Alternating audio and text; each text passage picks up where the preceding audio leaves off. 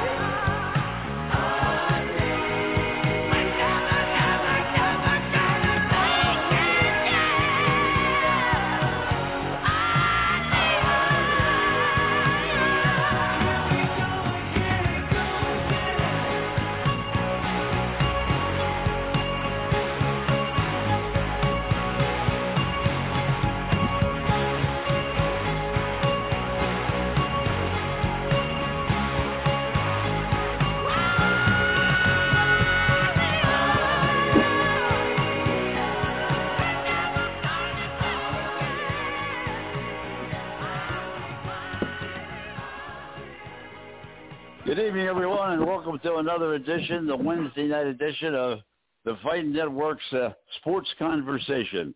I'm Don Henderson in Atlanta, Georgia. Uh, we have the very, very solid representation from one of our key personnel that gives us all the first-hand information in Atlanta, Georgia, Roger Hemler. And we're going to, uh, and of course, at the controls, as always, Frank Carroll. And Frank, I'm going to throw it to you first of all for a dedication, and then get the commercials out of the way, and we'll get to Roy Cummings. Okay, Don. Ladies and gentlemen, these programs are brought to you each and every night the week in grateful appreciation. The men in the United States Armed Forces, men in police and fire services, the doctors and nurses in the first line of and first responders in the first line of COVID, and also the wonderful people at the, supermarket that keep the shelf, shelf stocked. You know, Don, sometimes you walk through through life, and according to uh, a certain uh, uh, Will Rogers said that uh, you may meet thousands of people. Of those thousands of people, you, you'll keep uh, maybe possibly a hundred as friends. Of that, you'll pare down to about 10 to 20 people that are really good friends. And we have a really good friend in Steve Kinsella. Uh, Steve is our, our baseball expert. Uh, he's one with us all the time. And Steve had a had a problem this week. Uh, his mom fell and broke her leg. Uh, she's out in Cleveland, and Steve is uh, going to Cleveland to help her out. Uh, evidently, she has to have a second operation. So tonight's program is dedicated to uh, Steve and his mom, uh, especially his mom. We hope that uh, she uh, gets better fast and that uh, it heals very well. Um, the program is, is also uh, uh, paid for by uh, BioSolar. Now, BioSolar has a program. Um, they will come out and put solar panels on your roof for zero dollars there.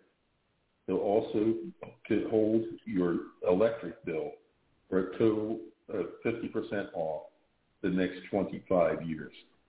If you look at the last four years running, your increase was 37, 39, 42, and 51 percent.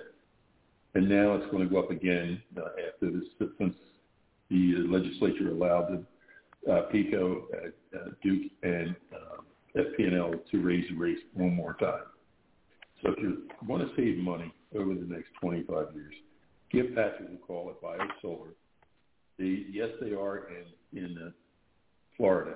They're also licensed in all the states in the United States and can do the work and will do the work fast, efficient, and cheap. Yeah, their number is 727 314 6976. It's 727 314 6976. Master Patrick, and he'll give you a special rate, especially since he's, a, uh, he's one of our sponsors, and he will knock uh, $200 off the, the rate right away. So uh, that's it for me, Don. Uh, Roy's, uh, Roy's here, you're here, and uh, Roger. Roy Cummings is in Tampa. Roger Hendler is in Atlanta. I'm Don Henderson. I'm in Sarasota, Florida. We're ready to go on a Wednesday night, and let's go to Roy first because he knows everything that's happening in Tampa, Florida, whether it's the Bucs, the Lightning, or the Rays. And I think we got to start with the biggest story in Tampa this week, and that is uh, Mr. Tom Brady has decided that he's going to come back. Uh, your first, your first thoughts about that, Roy? First thoughts were absolutely not shocked at all. Um, he didn't seem committed to the decision uh, early on. Something just seemed a little bit off with the way that all came down. Um, I think he was, um, you know, and he doesn't control this kind of information all the time. If he wants to control it, he needs to completely keep it to himself and maybe family members at best. Um, but uh, you know, the word got out that uh, he was thinking about retiring, but I don't think he ever really got to the point where he was fully committed to doing it. Um, even in his, you know, in, in the, if you're going to do that, you're going to have a press conference at some point. I think if you're Tom Brady, I think you're going to do that. You're going to step away and you're going to say, "This is it." You're going to have your family there and everything. Uh, it's just the way it all came down originally. I, I think uh, there was always some hesitation on his part and I think uh, the word got out a little bit prematurely that he was uh, leaving, and he might have been leaning in that direction. And you know, I think one of the reasons he he didn't come out stronger about it was because he was, you know, truly on the fence. And uh, you know, I think it really to be look, I, I'm speculating here for sure. I think it's a matter of he wants to play. It's a matter of getting the rest of the family on board with that thought process. His his kids are getting older now. Um, you know, they're not three and four and five years old. They know where dad's going every day. Uh, they know why he's not home as often as they'd like him to be. They know why he's not at their, you know, at their little league games or their uh, dance recitals or whatever it may be. And um, you know, I, I we've heard, you know, for years now that Gisele is certainly uh, eager to see him, uh, you know, pack it up and and start paying attention to something else. And you know, and I I think she's concerned about injury and rightfully so. And uh, but Tom clearly has not uh, has not lost his passion for the game, and I you know I, I think until that happens, um, I think he uh, I think he's going to continue to play, and I think this is going to go on for a while. I think he's going to continue to play for two, three, four more years, maybe. I also believe that um, the fact that he was in England with the Glazers at the uh, soccer game this past weekend, uh, as the as the news came out, I think tells me that uh, he's probably negotiating some kind of a position within the organization post playing career. And my guess is that it wouldn't surprise me at all if that involves some piece of ownership. Um, and I think uh, I think he'd like to be a part of that. And I think this is kind of a prelude to that. So not surprised at all. Um, so and and you know it's funny though. Tom Brady comes back and guys for about eh, almost 24 hours. Uh, Tampa Bay was once again the center of the NFL universe. Well, now it's in Atlanta where Roger is, uh, with Deshaun Watson uh, being uh, interviewed, and they got a, still got a pretty good quarterback themselves in uh, in Matt Ryan. So, uh, Roger, uh, take it over. What do you think of Brady coming back? But also, what can you tell us about what's happening with Sean Wat- Deshaun Watson uh, in Atlanta? Obviously, several suitors. The the Falcons uh, just the latest give him an interview. Yeah, that I uh, heard about that uh, this morning, and uh, but getting back to the Tom, Roy and Don, and Frank, uh, you know, there's one rumor that uh, he really had his eyes on going to Miami until the coach was fired, and that just uh, changed his perspective. I mean, that it's all speculation, and also he said his his his father said the media is the one that pushed him to announce the retirement I don't think anybody pushes Tom Brady to do anything that he doesn't want to do, and obviously uh, he's building his brand, uh, you know, and uh, Rodgers is br- building his brand. But uh, this is very interesting uh, about the Deshaun because uh, he went to Gainesville High School and then uh, Clemson, and and I will tell you that uh, he would be very well received by uh, Falcon Country. Uh, you know, he, he has a great reputation in Gainesville. I did uh, uh, his high school games, a lot of them, including I think the first one or second one, and uh, he just had a great reputation. And this was shocking to me, having known his coach and uh, a lot of people around him. But uh, you know, only time will tell. He has the final say because he's got a uh, a no cut contract, uh, or, he, or he, uh, he has the uh, leverage about where he goes. And uh, I know in Philadelphia they're all up in arms. They don't. Most of the people don't want him. Uh, that you know that's just the way it is. So this could be a, a great uh, landing place for him and uh, uh, take over. And and Matt Ryan could be uh, traded to somebody that uh, might help them get over uh, the hump uh, if they they feel they have a very good uh, team to compete this year if they have a better quarterback. Well, Roger uh, Ryan already took a uh, an adjustment on his pay and so forth, so that uh, he felt that he would be in, in in good shape as far as you know being back behind center again to start this year. Uh, so we'll just have to wait and see what happens in that regard. Two things on Tom Brady that I have. I, I think, and I may be 100% incorrect, that going to use the same words that uh, Roy did, a speculation. I think Bruce, somewhere along the line, knew a little more than the rest of us because he never really made a solid effort to go out and talk about other quarterbacks and what he was going to talk about quarterbacks that he had on the team and the fact that uh, they could step in and play. But he never really made an aggressive move with a quarterback position. So my feeling was that somewhere either he and Tom Brady had a uh, of communication along the way or when he left or something. My second thought is, and Roy, I'd like you to comment on this. This is not the team that he came to two years ago that won the Super Bowl. This is a different team. And, you know, I don't think that the team as is structured at the moment is as good as the team that he played with the last two years. You may disagree with that, but I think he's taken a real chance coming back and playing this year in Tampa, unless he's assured they're going to make some very, very solid moves, especially on the offensive line. Yeah, I, I totally agree with you, Don, uh, on everything you said. Really, uh, I think the Bucs definitely knew that he was coming back. I think it's why they stayed out of the quarterback uh, derby there, the, the quarterback market uh, early on. You saw a lot of you know quarterbacks being traded, a lot of pieces being moved. Um, right. Talk about the free agents. They completely stayed out of it. Bruce Arians, you know, with a head scratching, you know, comment or two. Which again, this is what you say when you don't have anybody. you say you're going to go with the guys you have, and uh, but but come on, let's face it. Uh, if you think, and they've been trying to sell us on this, sell the fan base on this, is that even without Tom Brady, they think they're still a contender because of all the other pieces that they have.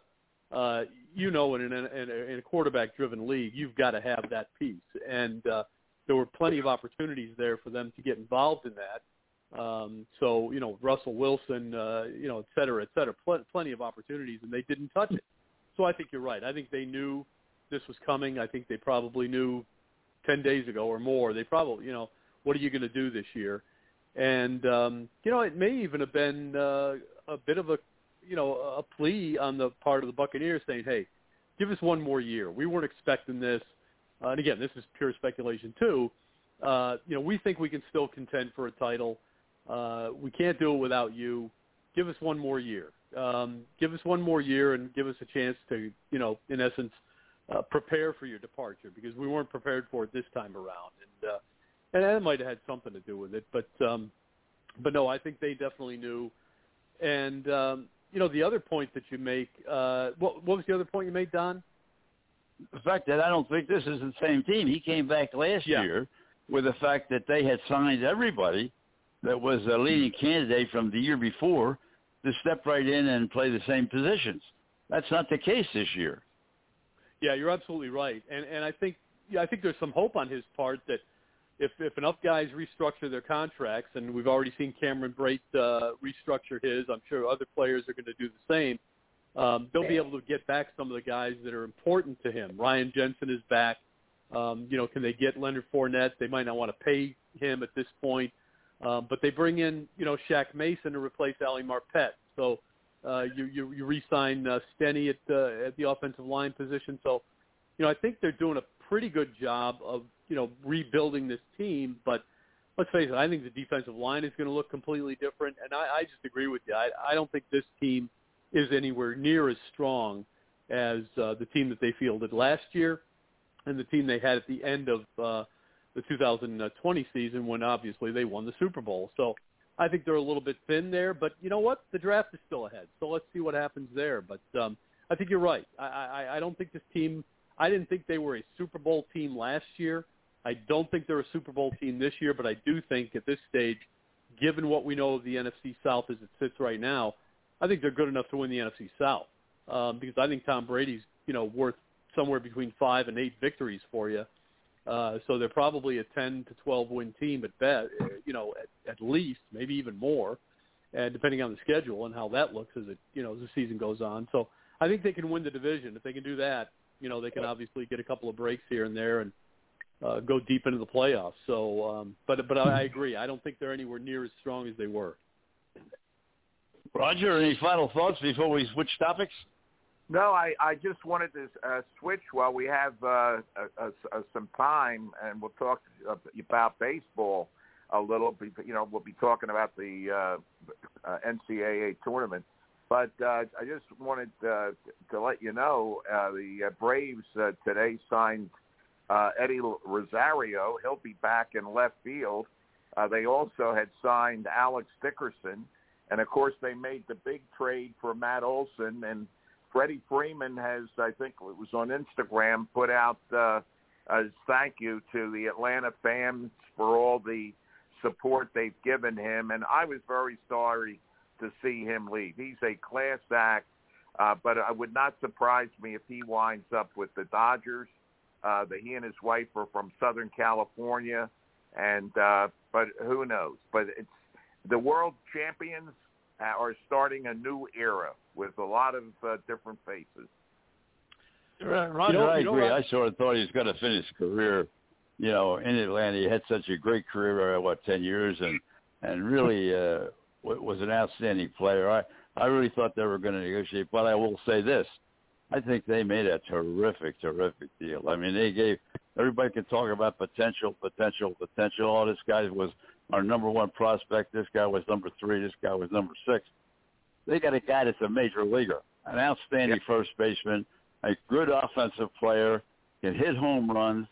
Uh, I mean, they're not going to miss, uh, in my view, they're not going to miss the fact that uh, they weren't able to make a a, uh, a a contract Uh, I don't know, Roy. Maybe maybe you disagree with that, but uh, that's my feeling. No, I, I was going to say, uh, guys, that yes, I think we're. I think everybody. I, I can't imagine anyone um, doesn't feel a little bit sad that that uh, Freddie Freeman is leaving Atlanta. Uh, he was there through some very lean times, uh, Right. and he and he helped this team. He's kind of you know, he, I mean, his whole journey reminds me a little bit of Ryan Zimmerman's journey with the Nationals. You know, they're through some very lean times, and there when they needed him most. The difference is that Freddie Freeman's clearly still in his prime. Ryan Zimmerman was uh, clearly at, in the twilight of his career when the Nationals won their title. Um, but if you're going to if you're going to replace have to replace Freddie Freeman, I don't think there's a better replacement than Matt Olson, who uh, than, than than Olson, who who's a, to me a clone. He's a clone. I I mean, he's as good defensively. He's as good defensively as as Freeman is, in my opinion. Power wise, as good power wise. Uh, left-handed hitter, um, going to hit for for average, a leader type, a, a quiet guy, uh, And younger, a franchise and younger. guy Younger. and younger. Yes, I, I think uh, a lot of people may not know much about uh, about him because he's been out in Oakland for a couple of years, but uh, he he and Matt Chapman are two of the reasons that team has been uh, exceptional over the last uh, few seasons, and um, I, I think you can't find a better replacement for uh, Freddie Freeman than uh, what they've got right now. It's it's to me it's it's almost a wash. How about uh, what's the reaction in Atlanta, Roger? You're right there. Well, uh, you know, you're, you know, people are excited because of getting Olson, uh, because the Braves obviously uh, were proactive, you know, rather than reactive, and uh, they must have seen the writing on the wall. The problem with uh, the situation, as, as I understand it, with Freeman was uh, he wanted the sixth year guaranteed, and uh, they uh, were were willing to pay, but not they didn't want to give the sixth year and uh, because I think he'll be what 38, I think, uh, uh, on the sixth year. So yeah, he's uh, 32 now. You're right. yeah, going to be 38, and so I understand that, and uh, you know, time marches on with all of us, and we're not, we can't do the same thing we did five years ago, but uh, they they're going to miss him. I mean, there's no doubt about it, but. Uh, I think the uh, Braves diffused the situation with the uh, the move, and I was also glad that uh, the Phillies uh, made a big move, getting Kyle Schwarber to uh, play left field. That's got to help them uh, now. With uh, you've got three big uh, heavy sticks in the in the batting order now. As long as nobody hits a fly ball to left field, it's good. uh, don't forget, guys, there's a DH out there now. They've got a lot of pieces that they can move around. I mean, they've lost Andrew McCutchen uh, in Philadelphia, so uh, you had to replace uh, somebody. And and I think look, Kyle Schwarber can, you know, he can play a little first for you. He can play a little left field, but um, more than likely he's going to be the DH. But uh, look, they've been looking for some power bats there in Philadelphia, and uh, they've got one now, and and one that's on the rise. I mean, I think uh, Kyle Schwarber broke out a little bit last year. Um, showing that he can he can be a, a very serviceable uh, bat in, in your lineup. He's going to give you power plus uh, a little bit of average, and uh, you know it's a left-handed power bat, and uh, it's going to be good for him for sure. So I, yeah, I like that move a lot for the Phillies. I agree with you 100% on that one. I also thought that uh, he would be a little more in the mix uh, uh, as far as the Yankees concerned. I know they talked about him. Cashman talked about, uh, or I shouldn't say Cashman, the press talked about Schwarber being one of the people that Cashman was interested in because of the flexibility. Uh, he uh, only played first base a little bit, plays left field as you indicated, but uh, the big thing with him is his bat. He's going to hit, especially in Citizens Bank Park, he's going to hit some home runs, and he's going to drive in some runs for the Phillies. So from an offensive standpoint, I don't think they can go wrong, Roger. Well, no, and I looked at the prospective lineup. They've got him leading off as the DH, uh, and then uh, Hoskins, Harper, Realmuto, Gregorius, uh, Segura, Bohm, uh, Herrera. You know, that's that's a, a big uh, stickling point there about uh, bringing Odubel back. Not a fan. Fans aren't a fan. People don't like him. And then you've got Adam Haseley in left field. So only time will tell. I think there'll be uh, some more moves made, obviously. It's a good lineup, one through nine. Uh, the problem is the pitching. You know, do Yeah. they have the pitching? And and I think I think they're going to come up a little short there. Um, I mean, they've got to, everything's going to have to work out for them. Um, you know, we'll see where it goes, but they're going to they're going to have to out hit teams. And I'll tell you what, you look at that lineup one through nine, and, and they can do it. There's no doubt about that. I, I don't think there's a question that, that can happen. So uh, they're going to need to, but um, I'd like to see him get a couple of a starter or two, and uh, uh, you know, to build, beef up that uh, that rotation, and, and obviously the bullpen as well. Well, when you have, you know, what's happening in the with the Braves and what they've been able to do thus far, and what's happening with the Mets who aren't finished yet, looks like they're going to go out and spend a lot more money after this. And if they do, I mean, the Phillies are, you know, they're really in a in a very very tough spot. And as you indicated, with very little pitching and the bullpen still a big question mark, uh, Roger, I, I just think they're going to have problems. Well, they they picked up a couple of relievers uh, that uh, should help, uh, and uh, of course uh, uh, they've made they've lost some too. So you know, but I agree. Only time will tell. And what's pitching seventy percent of the game, as they say, right? Indeed. Fellas, what, what I'd like to do, uh, uh, Roy, I'd like you to stay on for a little bit. Well, we don't jump out right away because it's early. But Ira Kaufman's on the line right now, and it'd be nice to have Ira join you and join Roger and get his view on what happened with Tom Brady and also uh, some questions that you may want to ask Ira. Ira, are you there? Ira Kaufman? I don't hear him yet.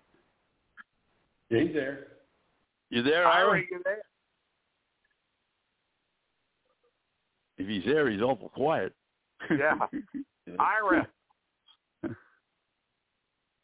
Well, we'll we'll just keep going until uh, Frank gets him on the. Uh, uh, must be a problem with the phone lines, but uh, anyway, getting back, uh, the National League East, uh, Roy, I, I just think it's going to be very very tough.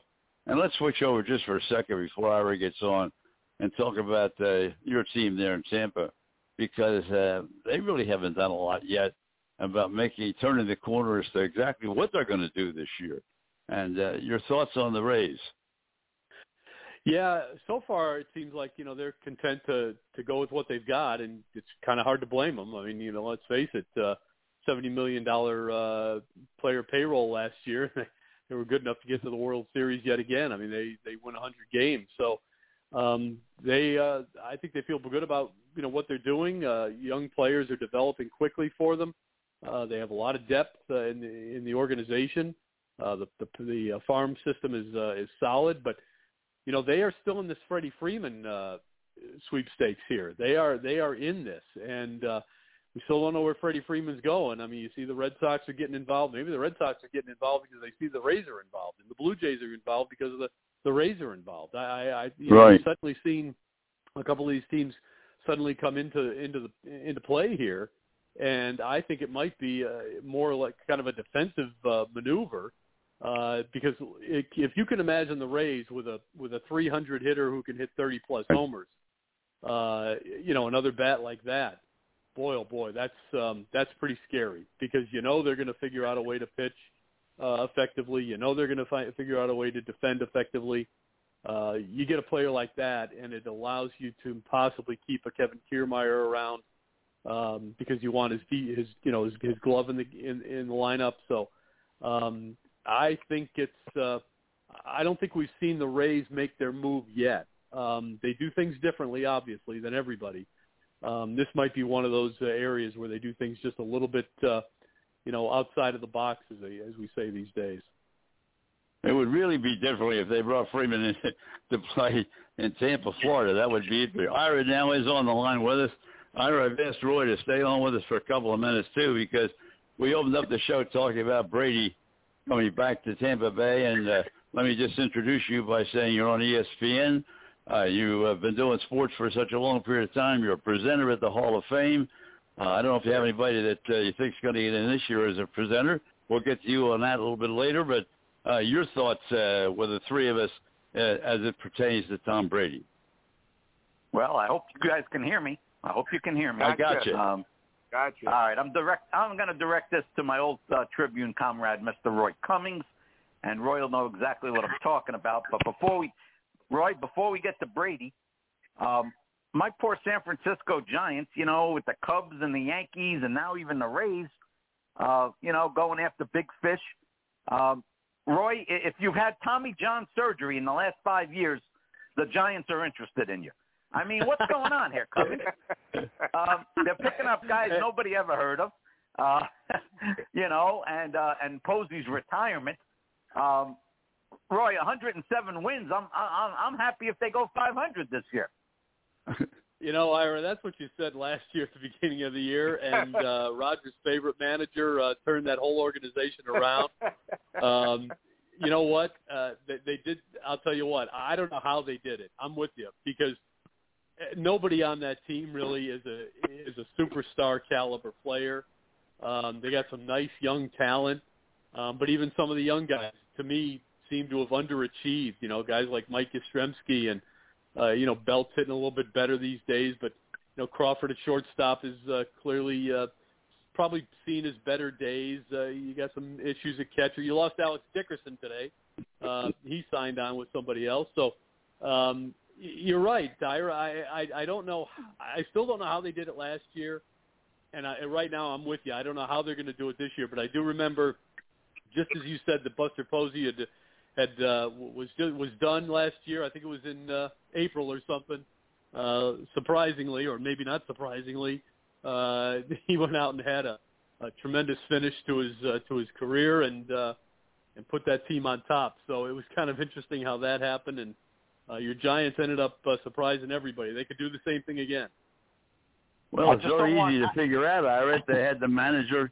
They have the managerial uh, of of the year. I mean, the man who had to manage that ball club. He couldn't do anything in Philly, but he certainly did a great job in San Francisco. I got to admit, I, I I didn't like the hire.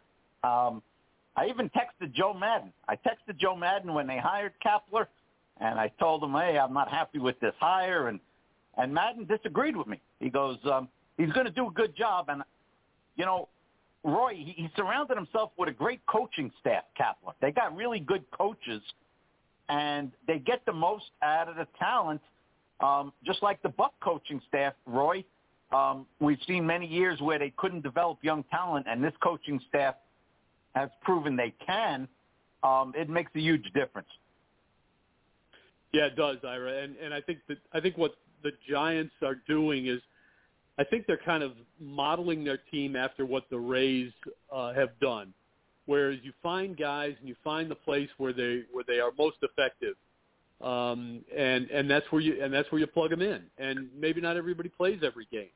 Um, you know, some guys obviously obviously will, but I think they I think they know strengths and weaknesses, and they play to the players' strengths. And um, it, it's it's certainly a, a proven winning formula here in Tampa. I think that was played out a little bit in San Francisco last year. And again, um, you know, the, the the Rays have shown that you don't have to have a, a staff full of uh, known names in order to uh, to to win the championship. And um, lo and behold, the, the Giants kind of did the same thing last year. I mean, a little surprised they didn't try to get uh, Kris Bryant back, especially with Evan Longoria. Certainly, um, uh, you know, at the point in his career where he is. Uh, but hey, um, as they did last year, and much, much like the Rays, the Giants do things a little bit differently right now, and I'm anxious to see how it works out for them. Good Ira point, Kaufman, Roy. I know that uh, before Roy's got to get out of here for dinner, uh, go back to my initial question. Your thoughts, I know he'd like to hear them as well as the rest of us, about Tom Brady coming back. Well, I can just see Roy laughing when I say this, but he knows it's true. Uh, look, you know, a week ago, the Tampa Bay Buccaneers were peering into the abyss, gentlemen, peering into the abyss. um, and by that I mean Blaine Gabbert and Kyle Trask. Um, and for reasons that are unknown to me, and perhaps Roy can explain it, I, I believe Gabbert would have won that job over Trask. I, I don't think that would have made any sense, but you know, Arians kept talking about Gabbert, how he knows the system. Roy, are we, are we talking about rocket science here? So, anyway, uh, they might have won the division. They might have gone nine and eight and win a lousy division, but they weren't going anywhere. And now they're favored to win the NFC, Roy, again, with Brady at the helm. But Roy, I'll throw this out at you right now. I, I, I don't think they're going to match what they've done the last two seasons. I just have that feeling. Uh, Brady uh, has to break down at some point. Uh, their O line won't be as good as last year because the guy they got from New England is good, but I don't think he's as good as Marpet. Um, and then they lost their right guard. Um, we don't know what's going on with some other players. Godwin coming off an injury. Roy, I, I, I don't see them going thir- uh, I don't see them going thirteen and four again. Well, Ira, you are uh, the consensus among the panelists uh, here is the same thing. None of us see that happening. Um, we we talked about that just a few minutes ago before you came on. That we we feel the same way. That this team is nowhere near as strong as the team that finished up and won the Super Bowl two years ago, or the team that played last year. At this point, so some things could change. Free agency is just getting started, so some things could change there. Um, but uh, you know, I agree. I, I, I don't think I'll say this. You, you you suggested that they could have won eight or nine games uh, with Blaine Gabbert at quarterback. I don't think they would have. I think they would have won four right. or five. And um, right.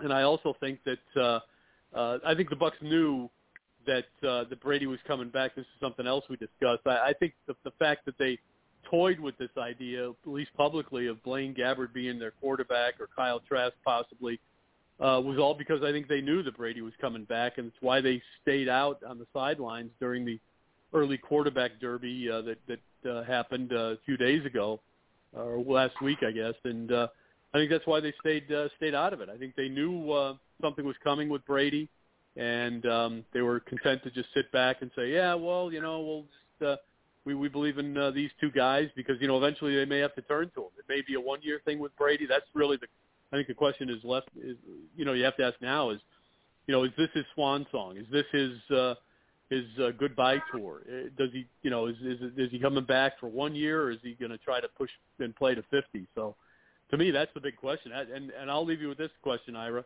What do you think? Is this a one year come back, uh, keep the franchise afloat, and give us a chance until the we can better uh, equip ourselves at the quarterback position, or is this uh, Brady coming back and pushing for 50, uh, playing a 50? Well, I, I think it's a one year, Roy. He said years ago he wants to play to 45. He had that number in mind. Here we go. Guys, one more thing that I don't think uh, is getting enough play here in terms of uh, the Bucs struggling this fall uh, a little bit. The schedule, Roy, the schedule is much tougher when you look back at their schedule as the defending champ. Roy, it was a joke. That schedule was a joke. You're playing the Jets. You're playing the Giants. Uh, you, you, you know your division stinks for the most part. Uh, Roy, they got a they got a big boy schedule this year. I think that's going to make a big difference. Yeah, I'll, I'll leave you with this, guys. I, I was surprised last year that that uh, a championship caliber team ended up with the schedule that they had. I mean, that's you know, it is what it is. It's mapped out years in advance. Um, they caught a big break. I, I thought they caught a, a couple of breaks during the uh, the Super Bowl season. They continued to catch breaks last year. weren't as good at taking advantage of them uh, because they struggled against some some pretty poor teams. Uh, think about the Jets, Yeah. Carolina. Um, they Right. struggled at times against those teams. And right there, Ira, I'm right there with you. I, I think this could be um, this could be a tough uh, a tough go for them this year. We again, it's you know we haven't even gotten really to free agency yet. A lot of moves are being made. A lot of moves have already been made, but uh, there's a lot of there's a lot of you know players still to be brought onto this football team. Let's see what they look like in September. But uh, looking at it right now, I'm right there with you, Ira. I think it's going to be a, uh, a bit of a slog for these guys. Kind of a tough uh, tough road for them if they think they're going to get uh, get to a championship caliber uh, level. Well, Roy, thank you very much again for the first hour, and then a little bit of an extended period with Ira Kaufman. And uh, let's go to Atlanta because quarterback we chatted about a little bit in the first half hour. Ira quarterback situation in Atlanta may be a little bit of a changing situation as well. Roger Hendler, what do you got? Well, you know, we talked about it, Ira. First of all, Don, we got and uh, Frank and Roy. Of course, I'm a big fan of Ira on Mad Dog Radio. He's a big part of Chris Russo's Mad Dog Radio, no doubt about it. And I heard you the other day, Ira. And what do you think about the Sean uh, Watson uh, coming to uh, the Falcons? What do you think? I, I think Arthur Blank is, is behind this thing. Um, he, he's tired of being an also ran. The Falcons haven't been very good since that Super Bowl loss to New England. Uh, that's tough to overcome. Uh, I, they still haven't shaken it off. I'll tell you what I think about Atlanta. I think they made a huge mistake a year ago. One year ago, they should have realized we're, we're, we're not going to compete for a title with Matt Ryan. Let's trade Matt Ryan, get what we can, move on, and it was a very quarterback-rich draft a year ago, unlike Right. this year. And let's go draft a young quarterback and get something from Matt Ryan. They didn't do it. Uh, Right. what, for whatever reason, um, you know, the coach and Blank said, let's give it one more year. And that is very much against the philosophy of a guy like Bill Walsh, who always told me, you, you get rid of a guy a year early rather than a year late. That, that's, year late. that's the Walsh philosophy. Yeah. And the, fact, the Falcons are paying a price for that. Yeah. Well, I I think what might happen is, see, uh, they talked about it in Philly, Ira. That uh, the consensus is that uh, they people in the uh, media they don't want him in in there because of his, uh, you know, off the field activities if they are uh, legit. But here it's a whole different ball game. You know, he uh, he went to Gainesville High School which is outside of Atlanta. He was a legend there. He was a legend at uh, Clemson, uh, and uh, they'll welcome him with open arms. And I'm wondering if then Matt Ryan could be uh, sent to an, a team that's on the cusp of maybe winning a championship, and he could take them over. What do you think about that? I think that's very interesting. Um, maybe a team like Indianapolis. You know, I think Matt Ryan's been underrated for his entire career. Um, I Mhm. remember a game against the Bucs a couple of years ago. Atlanta was outclassed. It was during the Bucs Super Bowl season. Um, Ryan, Ryan single-handedly kept the Falcons in this game in Tampa till finally things broke down at the end, and he threw a couple of picks. The, the guy is a tremendous competitor. Um, when all said and done with Matt Ryan, and he might play another two or three years, he's going to be in the top ten in, in all the significant categories. He will be, and Mhm. um, you know his name's going to come up for the Hall of Fame. Uh, he's going to get in the room as a finalist. I'm not saying yes or no on Matt Ryan. He never won a Mhm. Super Bowl, but um, at least he's worth a, a discussion. Uh, he could go to a team like Indy uh, that's got the best running back in football uh, until uh, you know the guy from Tennessee proves that he's back from his injury. Uh, Taylor is fantastic. Um, I could, you know, Pittsburgh should have been interested in him. Um, Right. You know, and um, and there's uh, there's a couple other teams that might have an interest in Ryan. I, I think Ryan's got something left, but I just don't think I don't think the Falcons are very good uh, in the trenches where games are won and lost. They're they're not physical enough, the Falcons, and that's a problem. You're right. You're exactly right. And, All right, and the let's chat offensive this for people. been a problem for years. Just Yeah. for people along the line that uh, not only Ira working with Mad Dog and also with ESPN and such a long time in the Tampa area uh, in the field of sports, he's also a great presenter at the Hall of Fame. Uh, you, you've certainly done an outstanding job of getting people from this area into the Hall of Fame. What's the situation this year, uh, plus or minus for you? Well, it's interesting, guys, because we had the Zoom meeting uh, January 18th. They didn't announce the thing for three weeks, so it was kept secret. I, I didn't think it could be kept secret because when the meeting ended, we, we knew the five guys that were getting in from the modern day. Uh, I presented Rondé Barber. Of course, you guys know it took me seven or eight years for John Lynch. That was a slog, but finally he got in. Barber, this was his second year of being discussed. Uh, a year ago, he did not. He didn't make the top ten. Barber a year ago, uh, that first cut from 15 to 10, he got eliminated. This year, he did not get eliminated. He made the top 10, but he didn't. He didn't quite make that final five. I was disappointed. He was very disappointed. Uh, but I think the future is very bright for Rondé. I think he'll get in in the next year or two. Guys, I'll tell you what's interesting. Two things. One, when it was announced who the five final uh, modern day guys were, um, I made the big mistake. I went on Twitter and looked around to see what people are saying. I got killed, guys. Buc fans, uh, they got to blame somebody uh, for their disappointment, and, and, and some of them really, uh, really roughed me up. Said I was too old. I should resign. I should quit. Let's get some young blood in there. Ira's not getting the job done. What they don't understand, guys, is uh, the slate of you know, nominees are 15 people. All 15 are, are, are excellent players. All 15. There's not a bum among them.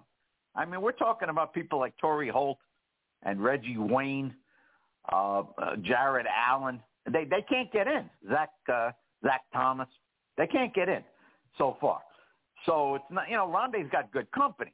Um, it's not like there's there's any stiffs out there, and they don't realize that only five out of the 15 every year are going to get in. That's two thirds of the people get disappointed every year. Two thirds.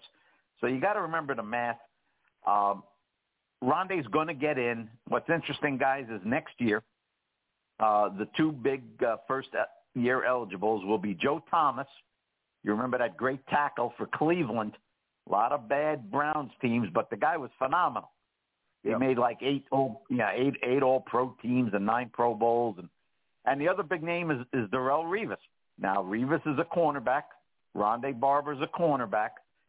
Um, I don't have a lot of problem with Revis because I think for three, four, five years he he, he was the best in the league at what he did. He was the best. Maybe Rondé Barber couldn't cover like Revis, but I'll tell you what, Revis couldn't do a lot of the things Rondé Barber did either. Um, Darrelle Revis, you know, he didn't want to tackle anybody. Right. Uh, Barber Barber tackled everybody. So Right. just just because I think Revis might get in next year, that doesn't mean Barber won't. It's going to be interesting. Uh, the meeting, instead of being virtual on Zoom, it's going to be uh, a real meeting in Arizona. I'm going to be there, and, and I'm going to be prepared to get Rondé Barber a gold jacket. Great. Well, Well, I'll tell I you, want to thank you very much for taking taking over this segment for us and staying on with Roy Cummings as well. I hope we'll uh, get together down the road because there's a lot of uh, activity at the football draft and all, and I'd certainly uh, enjoy your input. Thank you so much. Uh, is Pat Williams coming on, gentlemen? Pat Yeah, Williams great. is waiting in the wings. He's I right here. He's just waiting. you, Ira. Can I ask him a question, gentlemen? Can I ask him a question? could certainly let me let me just introduce the man that brought the magic to Orlando, the man that uh, was the general manager of the Philadelphia 76ers when I worked with them.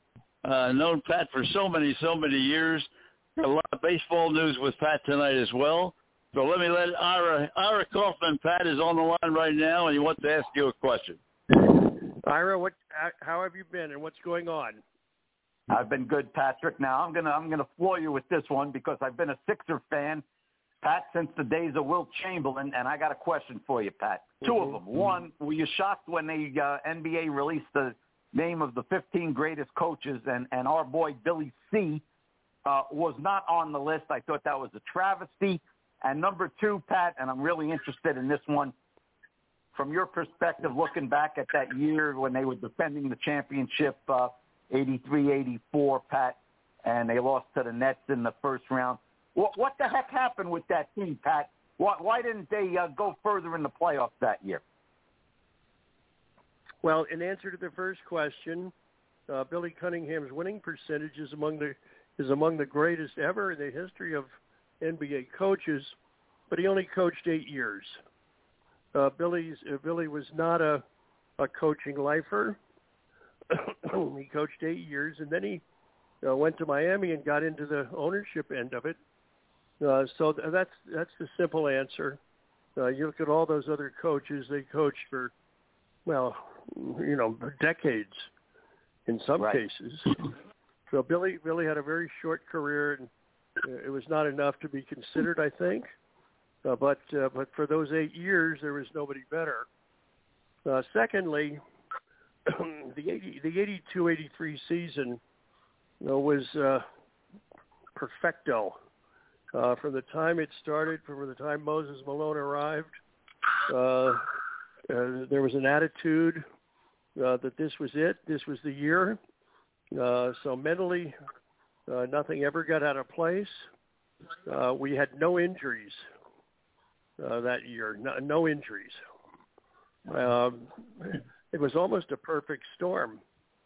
And then, of course, the uh, the, the the playoffs and uh, Moses calling the shot, you know, faux faux faux, and all the Right. hype that went with it.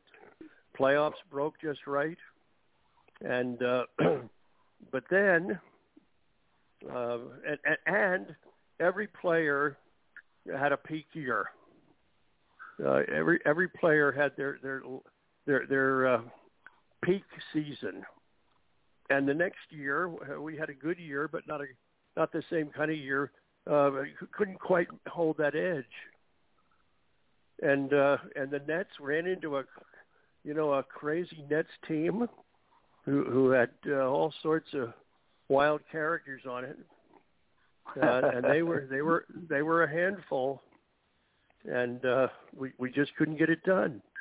But uh, we I think we felt that team was going to be around for quite a while. But when you think about it, uh, Julius was coming to the end, close to the end. He was on into his well into his 30s. So was Bobby Jones, and Right. uh, uh, and then then we ran into the problems with Andrew Toney's feet, and and his injuries, which was by the time Andrew was about 27, his great years were over, and uh, just couldn't quite couldn't quite hold that edge. Tough to do. I'll tell you what, though, Pat, you came up with that great draft pick in Barkley. That was phenomenal, phenomenal. well, that was the pick we had waiting uh, for tra- from trading Lloyd Free. Uh, we had traded Lloyd in '78 to uh, San Diego uh, for a draft pick uh, uh, six years down the road. Uh, we made the deal in '78 for the pick in '84. Wow. And uh, I, I, I I think the Clippers probably thought '84 would never get here. Turns out we we sat with that pick, uh, you know, for all those years and and let it ripen. And the the thing that uh, people forget, we we were in the coin flip from the first day of the season to the next to last day of the season in the coin flip, and that was the Michael Jordan uh, Olajuwon Wow. draft. Wow. And, and there we sat. And then and then Houston went into that terrible dump. You know, they just they just just uh, uh just just started throwing games basically. And uh on the last next night last night, the Saturday night, uh Houston loses. Uh San Diego wins and we go from the coin flip to the fifth pick Yeah. just like that. We, we were devastated.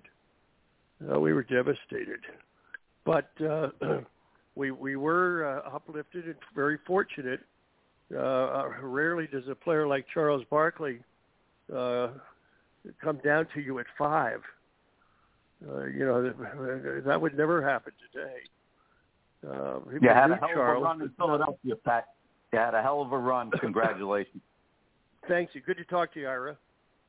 Take care, guys. Iris, thank you very much. We'll get together again. Take care. Thank you. Take care.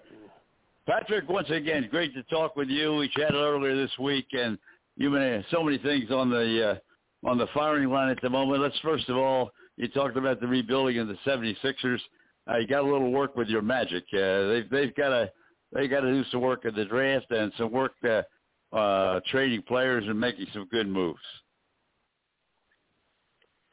Well, Don, when you decide uh, to go with young players exclusively and and build your franchise that way, uh, there's an enormous amount of risk involved. Uh, how good are your young players? Uh, how good are they at developing? Many unknowns, and uh, and and and this year, you know, with this approach, uh, Detroit's doing it. Houston's doing it. Uh, we're doing it. Uh, you're at the mercy of the ping pong balls, which will be snapping around here soon. Right. And uh, where are you going to pick? There are there are three or four, maybe five players in this draft uh, that are going to help you, should help you a great deal, and uh, you want to make sure you get one of them. And then you've got to keep doing that for three, four years. Keep adding a piece every year. Maybe you get lucky with an early second rounder, and just keep adding and keep adding into the mix. And and I, I think the one thing I, I think the one thing I admired more than anything else about you, uh, and you talked about it a second ago when it came to Charles Barkley, when you looked out five years in advance uh, with San Diego, you loved draft choices. You you didn't give up draft choices. You got yourself in a position where you had a position to make a move that you wanted to make, and I thought that was really the backbone of the 76ers. Don, you're right. I love draft choices. I tell teams or advise them, don't trade them. Right. Don't don't don't just don't trade them. Uh, we we rarely, I mean, rarely would throw a a, a, a first rounder away. Uh, to me, they were all precious, and and uh, I, w- I I wanted to collect them and and keep building with them and uh, hold on to them, and and uh, you just never know what it might produce. So at the point that now Lloyd Free was still a you know a great young player, great young scorer. Uh, Billy and Chuck Daly didn't think he was going to fit in properly, you know, into the, me- uh, the mechanism, and so we traded him to Gene Shue. Gene knew him, and Gene was in San Diego and wanted him, and and was willing to cast that first rounder our way.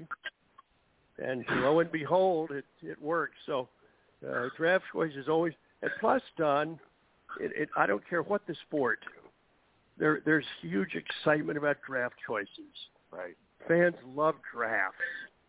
Uh, they love pre-drafts. They love uh, conjecture drafts. Uh, they love free agency. You know, they, they, all that stuff is is what stirs your fan base. And uh, you you if you don't have picks, well, your scouting department gets discouraged. Uh, your fans are discouraged. Uh, uh, you know, the fun goes out of it. So uh, hold on to those picks and keep acquiring as many as you can.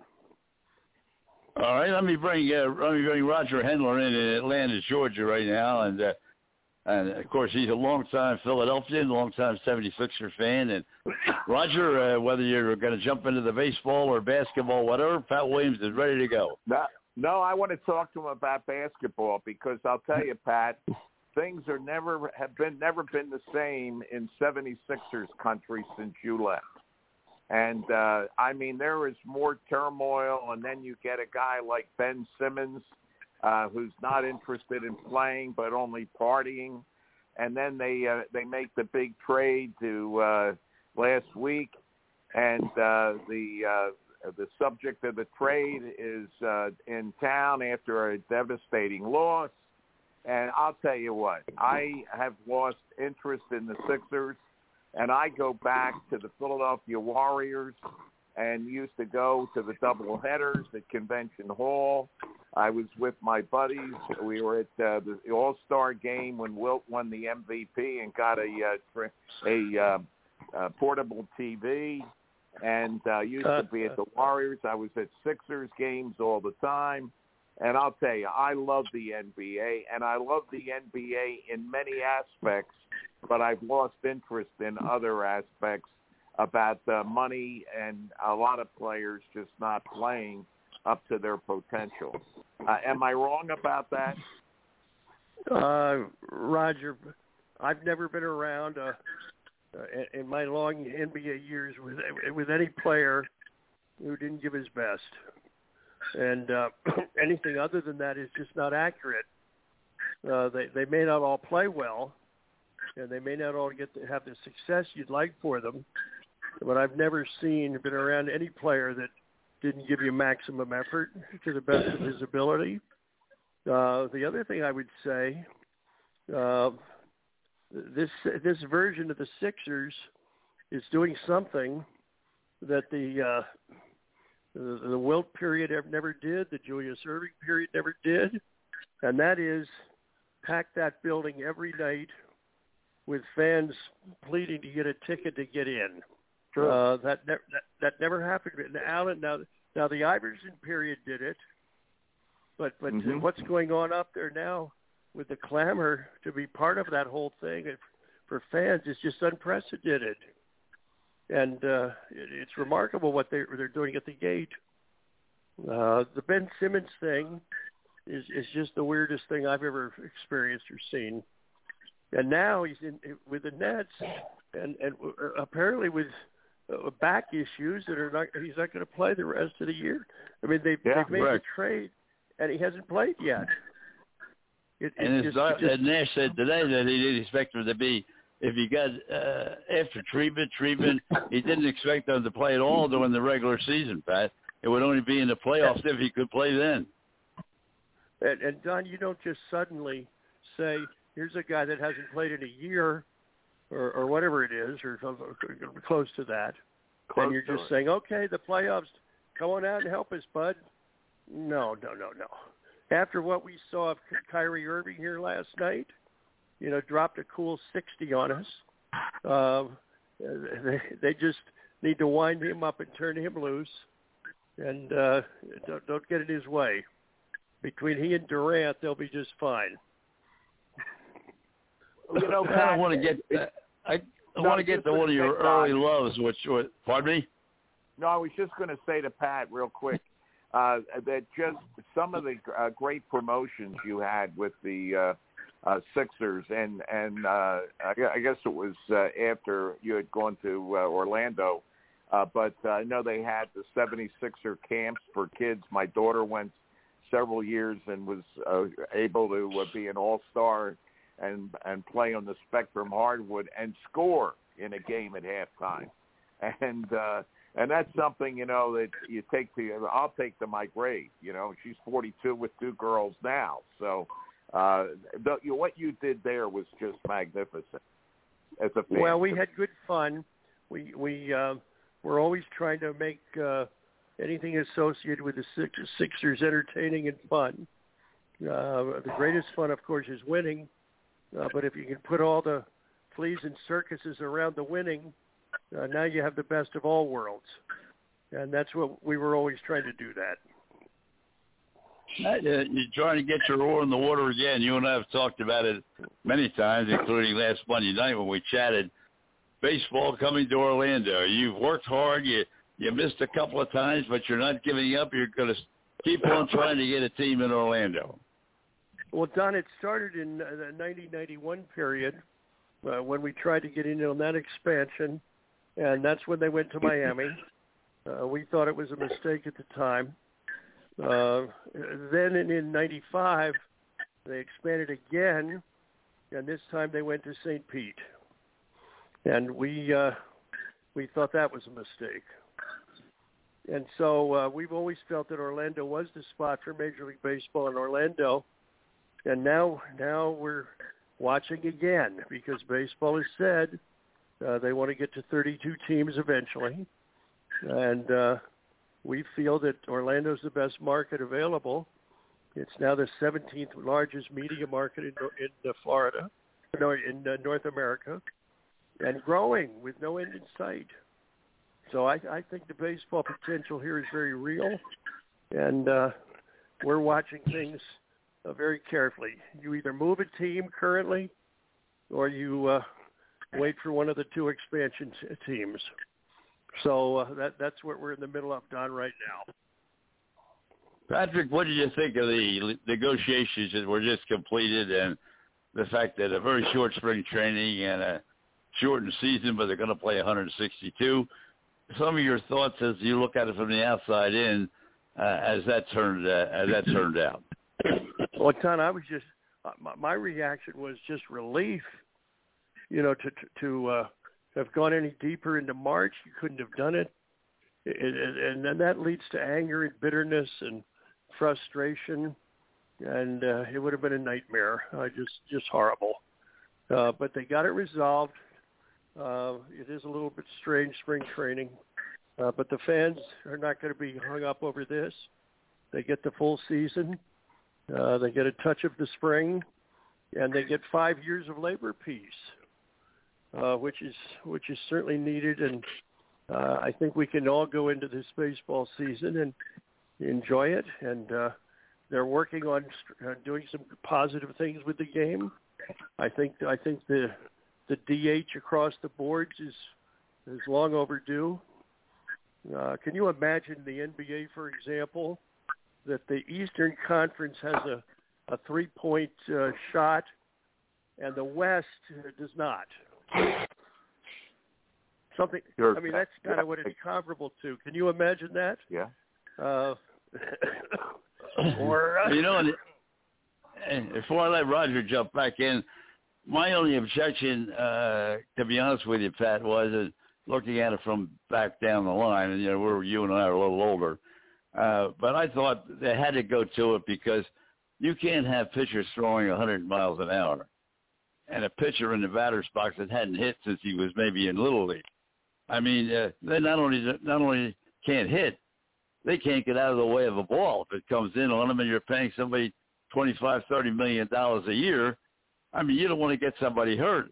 So I thought that the the uh, designated hitter was long overdue in the National League for that reason. well, uh, and many others, Don, and it's. Uh, I, I think it streamlines the game. I I I feel confident that uh, sometime pretty soon they're going to get a pitch clock uh, in in the it's, the pitch clock's going to be in all the minor leagues this year, not not just experimentally. It's going to be in all the minor leagues. So you get the young pitchers uh, adjusted to the fact that they can't stand out on the mound and dilly dally all night long. Right. And uh, so I'm I'm I'm I think that's going to help. Those who saw it in the minor leagues were thrilled with it. You know that the game just had a nice pace to it. It it just moved along a lot more crisply. And uh, so I feel good that that's on the way and that's coming. And uh, and uh, we'll see what else. Big the bigger bases. Uh, that's going to be a little bit interesting. Does that lead to a better opportunity to steal a base? Uh, so at least baseball is doing a little creative thinking, Don, and I think that that's uh, that's a plus. That's a plus. Roger, we'll let you get our final question for uh, Pat Williams. Once again, those listening, Pat Williams uh, with the 76ers, such a great long period of time as their general manager, leading the championship season and playing uh, and uh, being the general manager of some of the greatest players in the history of the league, and then decided to uh, branch out and create a Orlando Magic team in the NBA with expansion. Very, very successful, and Pat's been with it ever since then, and I congratulate him on both uh, both instances. But Roger, we'll let you round up this this segment. Well, he's also a great author of what uh, more than 18 books, right, Pat? Well, I, the count actually is 120, Roger. Um, don't don't ask me how that happened, but somehow. I'll tell you, the other, one on. Walt Disney was the one on Walt Disney. Pat was great. Well, I appreciate that, uh, Don. We enjoyed Pat, working on that. When I when I came to Orlando, I 36 years ago, I became so fascinated with all things Disney, and partic- and particularly Walt himself, and I've uh, studied him thoroughly. You know, Pat, uh, I uh, want to get. I have another question, but just about to follow up on Disney. I was at a uh, model railroad uh, show uh, up in. Uh, uh, I guess it was in uh, it uh, uh, over around uh, Phoenixville. You know, at the uh, big convention uh, center there a couple of years ago, and it was unbelievable. They had a book there which I bought and gave to my uncle, who's a big uh, train buff and it was all about uh, the Disney train and uh, Yes. going way back and about Walt Disney's interest in railroads and everything else. That's fascinating. The, what I wanted to ask you, you mentioned about uh, moving a team or expansion. What about the possibility of uh, the Rays moving out of St. Pete where they do not draw? And I would think the uh, Marlins uh, are a, a prime candidate to move. But the thing is, they have that expensive stadium, which never should have been built, in my opinion, where it was. But what about one of those teams moving to Orlando, where they would be successful? I'm sure right off the bat. Well, it won't be Miami. They they have a long-term lease there. Uh, the Rays have six years left on their lease in St. Pete. The, the trop is coming down. Uh, the city of St. Pete wants that land. Uh, the Rays are in their last shot here trying to get a ballpark built in Tampa. I don't think they want to be on the St. Pete side at all. Uh, Tampa's never been able to get the funding in place to build a ballpark over there. Uh, we're standing by, ready to move quickly. If uh, once we get to a word on what's going to happen, we'd like to buy the club and uh, and move them to Orlando, and they become the Orlando Dreamers. So Oh. uh, everything in, everything in Orlando is built about big dreams, and so we think Dreamers uh, describes this area. And uh, Terrific. and baseball and baseball is a game of dreams. You know, when you Mm-hmm. think of the dreams of every kid who ever plays to being a big leaguer, and the field of dreams in Iowa, and uh, baseball and dreams go together. So we we think we've uh, got the right nickname. Pat, lastly That's but great. not leastly, you you have the schematics for a stadium. You have the basically uh, from the last time we chatted, uh, what about twenty two thousand almost guaranteed season ticket holders. So you would double the you double the number of people in the stands that they have in St. Pete right out of the gate without selling a ticket. Well, we've we've ha- we've shown we've seen tremendous interest. Uh, Orlando is now the 17th largest media market in North America, and growing with no end in sight. A thousand people a day are moving to Central Florida, and uh, that's and that's why the, the, the developments and condos and uh, neighborhoods are just being built so fast you can't even can't even imagine. And then we've got 80 million tourists a year. Uh, the population is here, and uh, if you build a ballpark, it would have to be like nothing else. Uh, it would have to be at that Disney level of quality, and uh, so that that would be that that would be great fun to work on. Well, Pat, thank you so very very much. Uh, Thanks, kept you a little Don. bit longer than we anticipated. you, Pat. Take Ira Kaufman wanted to talk to you. Roger wanted to talk. We got all the questions in. Thank you so very, very much. Look forward to the next time you join us, Pat. Thank you. Good to talk to you, Don. Always. Thanks a million. take care, Pat. Bye bye now. All right. Pat Williams, and uh, I'll tell you, nobody's tried more things than Pat. At going with first of all, he started off in baseball with the Phillies, and then moved into basketball, and uh, brought the 76ers. And uh, as uh, Roger said earlier, the Warriors became the 76ers, and Pat became the general manager. Uh, then had the opportunity to go down to Orlando and create the Orlando Magic, which he did, and uh, just a tremendous, tremendous track record. Not counting, as he said, the number of books that he's already written, and I would suggest one of them would be the one about Disney. Uh, you'd certainly get a great kick out of leadership and what Disney meant to leadership and integrity. Uh, just a terrific book. Uh, right now, we're going to switch gears again. Uh, Mike Dibzak is ready to chat with us in Baltimore, Washington, and uh, a lot of things happening in Baltimore, Washington. Uh, you know, last week when you were on, Mike, we didn't have a chance before we get to soccer, was to talk about uh, your leading goal scorer down there, uh, who's going to be in the class by himself. He keeps going. What's he in third place now? Yeah, uh, the goal last night in the uh, tie over the Islanders put him in, all alone in third place. Uh, he Right. passed uh, Jaromir Jagr. Uh, I think you know it's kind of amazing when you look at it.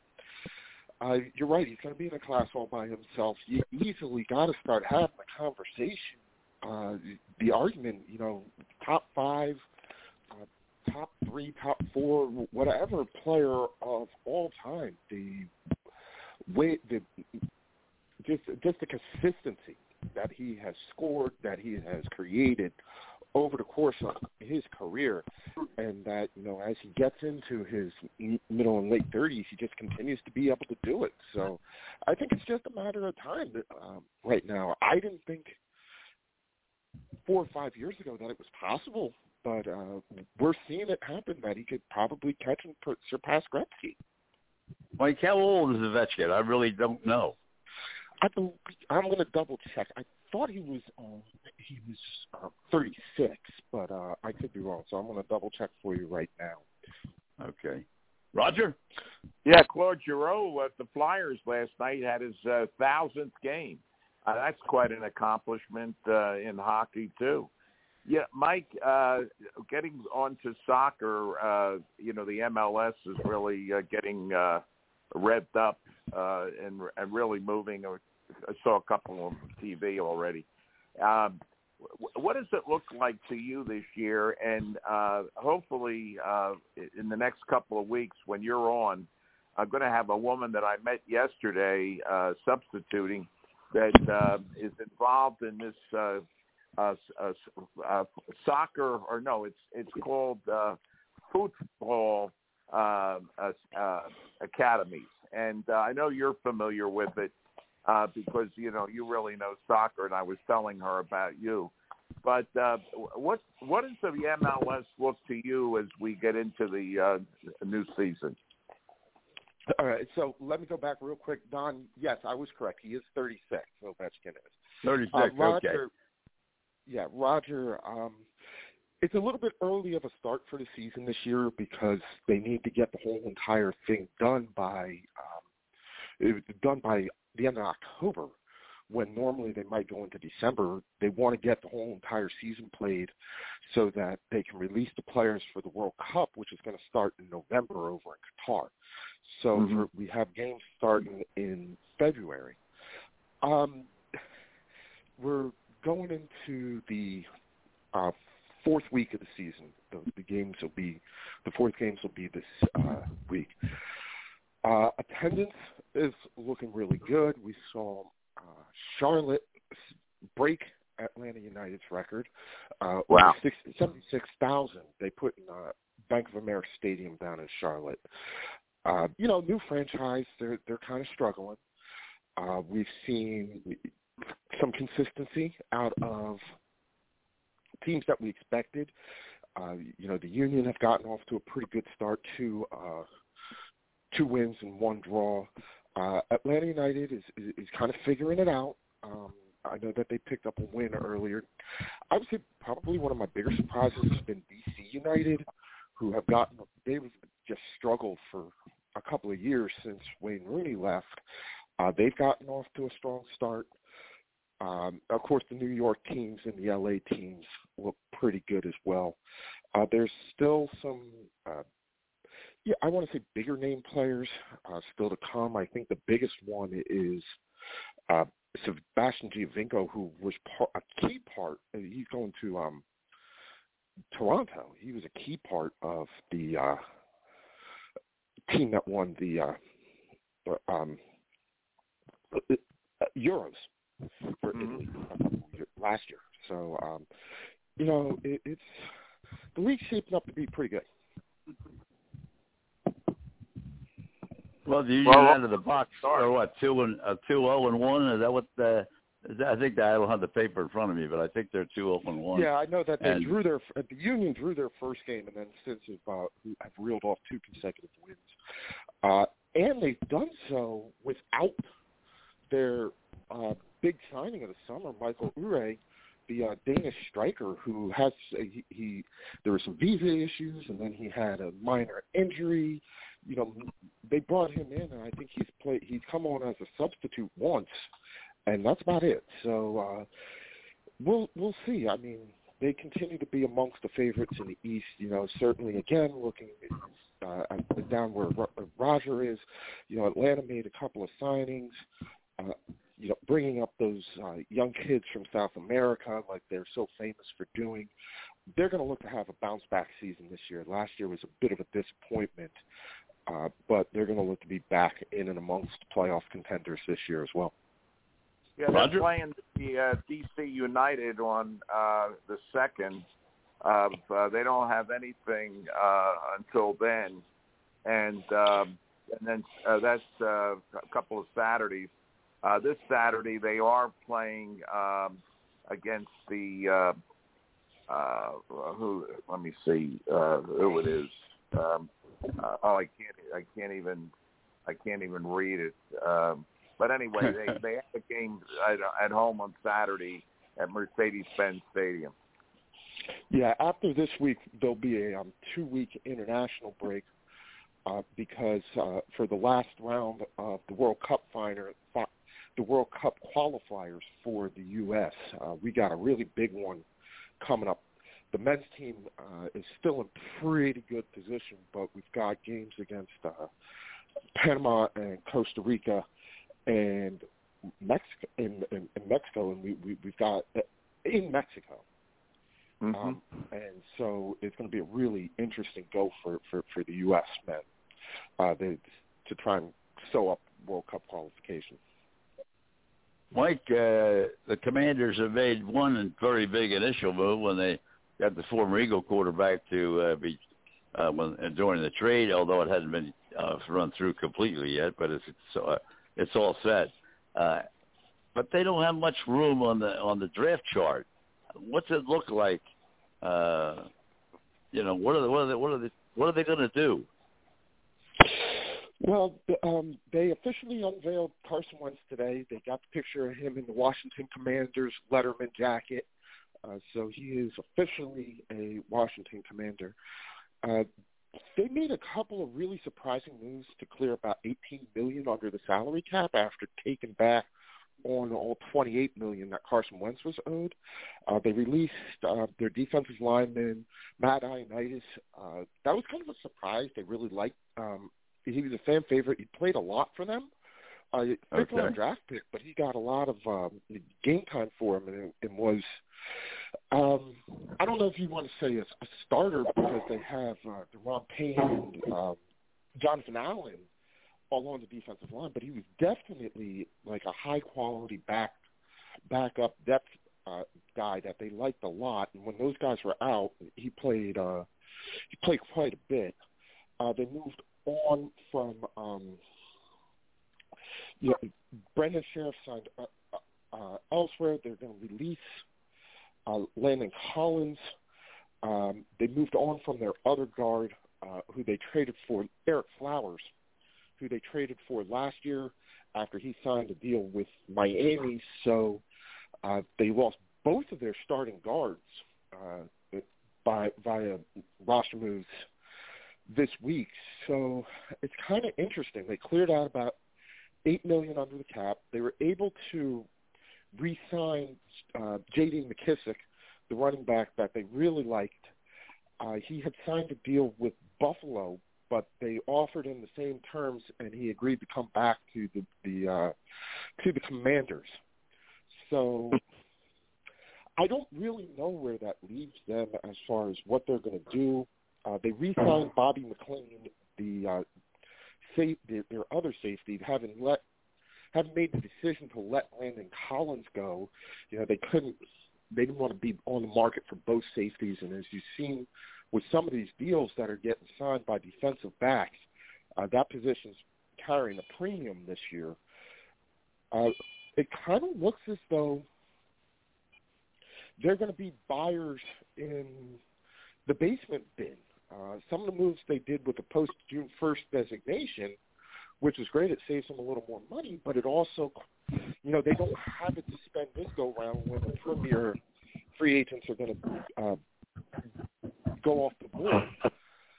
Well, Mike, if there's a time to move, this is the time because the Giants are terrible. You know, other than the Dallas Cowboys, uh, uh, who you know could be great or could be close to great or could easily win the NFC East. Uh, you know, this is the time if you're going to become competitive. This is the time to do it because the other teams are not very good. Inside uh, Ashburn, inside the park, you know, this is a team that looks at itself and says that uh, we were six to six at one point, trending upwards. If we had injuries, COVID, poor quarterback play, and that derailed our opportunity. You know, we, they had five straight division games. They really thought that they were there, and if they got replacement level quarterback play or better, that they would have been in to compete with Dallas and to beat out Philadelphia for that playoff spot. So Right. although it looks to a lot of us as though, you know, what's the plan or if there is one, this is a team that really looks at itself and feels though as though they are competent quarterback play from again being in the hunt for the NFC East Division crown. Uh, whether we agree with that or not is is, uh, immaterial to what their thinking is.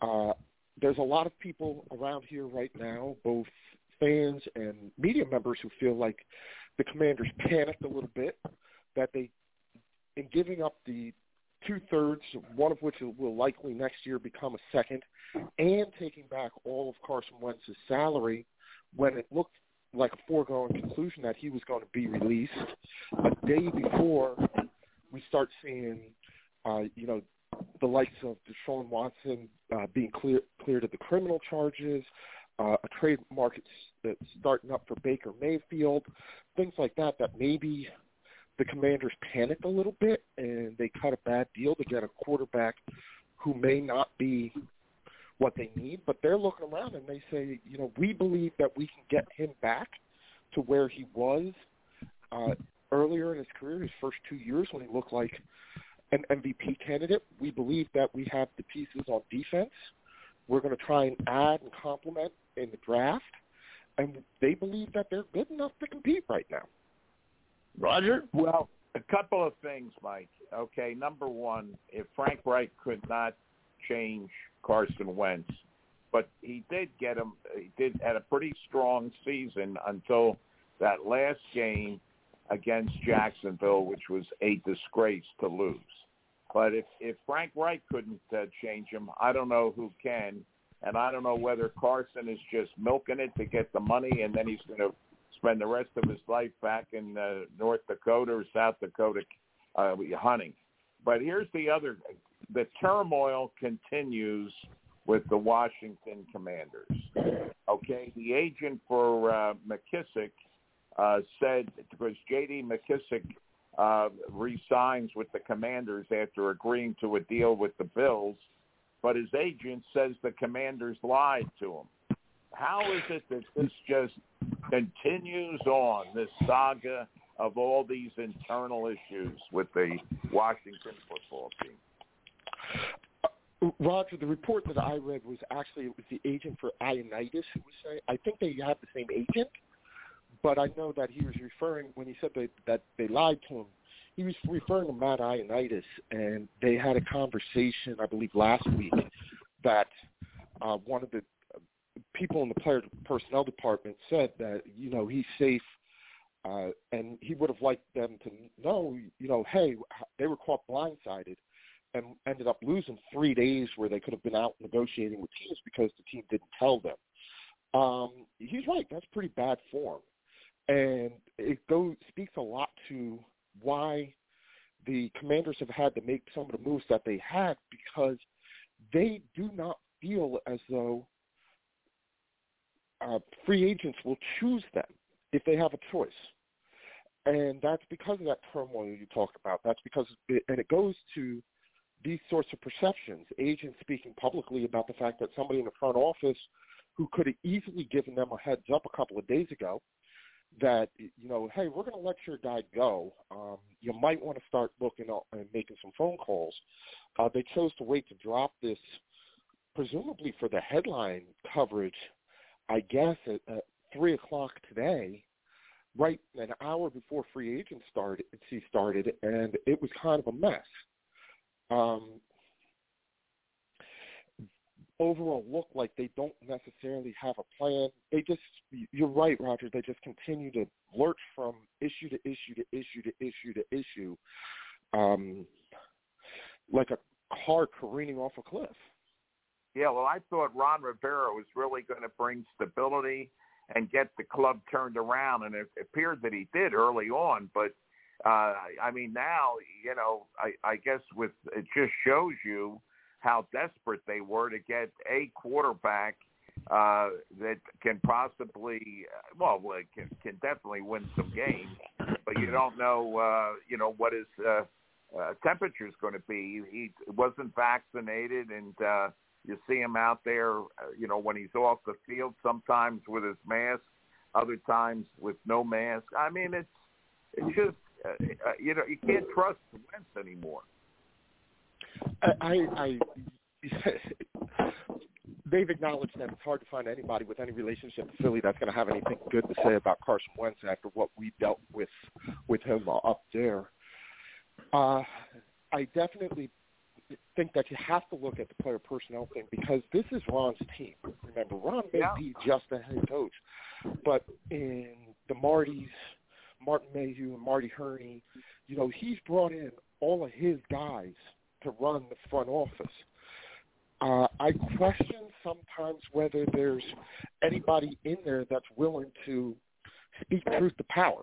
Of course, I'm never going to figure out like what exactly the negotiations were that led to them making the deal that they made for Carson Wentz, but it certainly reeks of desperation. It certainly reeks of, you know, just poor planning, a lack of knowledge. You know, they went out of their way to tell everybody that they were looking for a quarterback that they believed that they needed to to, to upgrade the quarterback position, that they were going to upgrade the quarterback position. You know, putting out there that they had called all 32 teams and had a list of 43 quarterbacks that they were looking at, as if there were 43 starting quarter caliber quarterbacks that could have been better than uh, Taylor Heinicke was yes, last year in the NFL. Uh, you know, from from that, the we hadn't mentioned the fact that they're still under investigation by Congress over the sexual harassment stuff in the league by the sexual harassment stuff. Oh, and by the way, we got confirmation yesterday that the stadium, stadium, wherever it will be, it will not be in D.C. because D.C. refuses to give them one billion dollars towards building a new stadium. Okay. So Mike, Mike, thank you very, very much. Uh, Doug Hamilton is standing by at the moment also in your Washington, D.C. area. He's closer to Baltimore. Wanted to get around to uh, Mr. Ovechkin's club and what you thought about uh, there's going to be some division when the playoffs uh, come up. I mean, uh, what a what a great uh, series of games that's going to be. But we'll hold that till next week. Mike, thank you very Mike, much. a great week. Take care. All right, you guys have a great week, and I'll talk to you next week. Take care. Take Sounds care, great. partner. Take care. Doug Hamilton, welcome once again. And uh, boy, oh boy, what a weekend uh, we had we had down here in Florida last week for the players. Unbelievable. Yeah, yeah, it's um, you know, golf is obviously meant to be played in ideal conditions with, you know, firm and fast fairways and to some degree firm greens yet receptive. Um, sunshine is always wonderful, but you know those guys put up with uh, you know some wet weather and a little a lot of wind, a lot of wind. Um, you know, and that makes it difficult. The wind is very difficult to navigate, and I know that over the years we I always enjoy watching the British Open because of the elements and the conditions and the amount of you know kind of creative shots those guys have to hit. Um, you know, not just off the tee, but in, in and around the greens, and it it definitely makes you know the game uh, you know more enjoyable to watch. I think to watch those guys have to you know be precise, um, you know, gauge wind and all these sorts of things. Um, so it's a little it's a little different. Um, I watched a little bit of it. Um, you know, I I always enjoy watching the majors or the bigger events. Um, you know, but to some degree, I don't watch golf on a weekly basis. I know that some people are pretty, you know, incessant upon watching it all the time. Um, You don't You have know, time, not- Doug. well, it's you know I told uh, Frank when he patched me in here. Heck, I didn't get home till almost eight thirty tonight. It was seventy degrees uh, around here, and you know even though we don't have a whole lot of our members still left in town, the ones that that are uh, came out, and we had a uh, we hosted a training session for for um, about fifty or sixty different uh, golf professionals to go through some Callaway product training and and those sorts of things.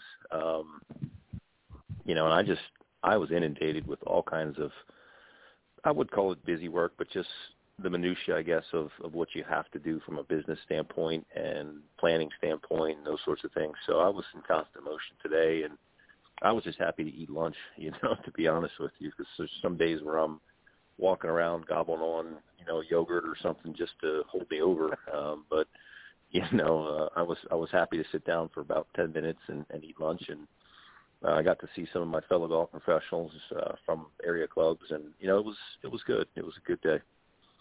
That's great. Well, going back to the players for just a second, the people that root for balls in the water, uh, they got their wish because what they go 28, I think 27 or 28 Yeah. uh, on that windy day into the water, and uh, it was a, it was a fun hole to watch. Uh, although I know that uh, as great as the pros are, to go up there and have uh, 28 of them go in the water, that, that Yeah. I don't think that made them too happy. Well, I mean, in most cases, I mean that that hole uh, plays some version of short iron. I mean, most of those guys are hitting, you know, we'll we'll call it devoid of wind, probably some version of wedge nine iron, maybe an eight iron or or something thereabouts. So, I mean, you know, as precise as they are, you know, with their ball striking and those short irons, um, you know, you add the element of wind in there, and the island green, and it's the 17th hole, and there's a little pressure there. So, I mean, it's certainly changes things, and I think that's um, a bit of insight into you know the the everyday regular golfer. I mean, if they can see stuff like that and they know, gosh, it is a hard game because even the even the best struggle with it. Um, you know, it that that does add some version of parity to the game itself. So, um, yeah, I mean, it was it was great to watch those guys. Um, there's so many good players. Um, you know, and just what they do in and around the greens and the putting and all that stuff is just amazing. Well, my two last questions, if you want to let Roger get in. One was Hmm. uh, the penalty called on Bradley. I never heard of that rule, and uh, he said uh, was quoted very, very emphatically that nobody that he knew on the tour that he talked to knew about that rule that cost him two strokes, which was was just an a- astronomical penalty. And the other was the shot that Smith made uh, on that 17th hole uh, in the last Mhm. round when he had a two-stroke Yeah. lead. Everybody else was going for the middle of the green. I mean, he went Sure. for the pin. I, I, I mean, Yeah. what kind of courage? What kind of courage does that take? Yeah, I mean, uh, historically, uh, the pin placement on 17 uh, there at TPC is always back right, or we'll call it right, um, which in most cases lends people to taking a, a more safer route. We'll call that if we divided that green up into thirds. The the pin side of it would be your red light, your middle green, you know, would be kind of your yellow light, and left would be your green light. I mean, in terms of what you're looking at to make sure you hit the green and don't hit it in the water and have an opportunity to two putt. So yeah, it's pretty ballsy to uh you know, and, and I don't know if they actually asked him if he was if he was aiming there or if that was you know an oopsie that that came out the right way. Um, I mean that happens from time to time in golf that you know where where you're typically aligned doesn't always go that way and it turns out to be a good shot. Um, but yeah, nonetheless, I mean it was you know Rickie Fowler. You saw him do that when he won there. Um, something very similar. So I mean it's it's pretty gutsy. And what about the two-stroke penalty? You know, I, I wasn't aware. I didn't see or or even hear, you know, of that. Um, I'm not certain. I can't intelligently speak about that. Um, you know, but if what you're saying is it's a little known rule uh, that no one really knew about. What do you know? What happened or what? Well, he, he, what he, what he did was he put his marker down, but he didn't pick the ball up, and the wind moved the ball slightly. I mean, uh, I mean, it, No. almost nothing. And he picked up the marker and putted and completed Right. the hole. And when he came in, was a two-stroke penalty because he didn't place the ball back exactly Yeah. where the marker was. It had moved like a quarter of an inch or less. Right. And man, oh Well, man, I never heard of it. So how I interpret that is he played the ball from the wrong place, and the the reason he played the ball from the wrong place is because he marked it. Okay, so if he wouldn't have marked it, um, he the if the wind blows it, it it goes where it goes. You don't have to put it back. So because he marked it, and the ball moved, he didn't put it back, and that cost him a two shot. Well, he never picked it up. played- He never he never picked it No, up. doesn't. That's fine. It doesn't matter. If you've marked the position of the ball on the green with a marker and the wind blows it to a new position where, where it oscillates off of where its previous position was and you pick your marker up, you've now played from the wrong place. What I'm saying is if he would have never marked it, he would have been fine. But because he did and it changed its position, that's what cost him two shots. Right. Uh, no Or let me- question about it. Yeah, let Yeah. me Go ahead, Roger. what if he had left the marker there?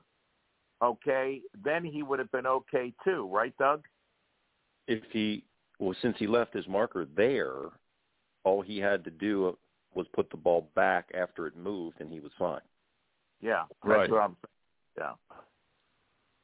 Yeah, That's it's a- tricky that's like that. I mean, That's what I'm in many cases. that, uh, that so many go- so many of the uh, players says they didn't know about that uh, rule, and I know there No. were a lot of complaints about the weather, but uh, as many of the guys on national radio, in, including Chris Russo, said, "Hey, listen, Mhm. they they're used to playing in the British Open in Scotland, and look at how Well- windy it is there."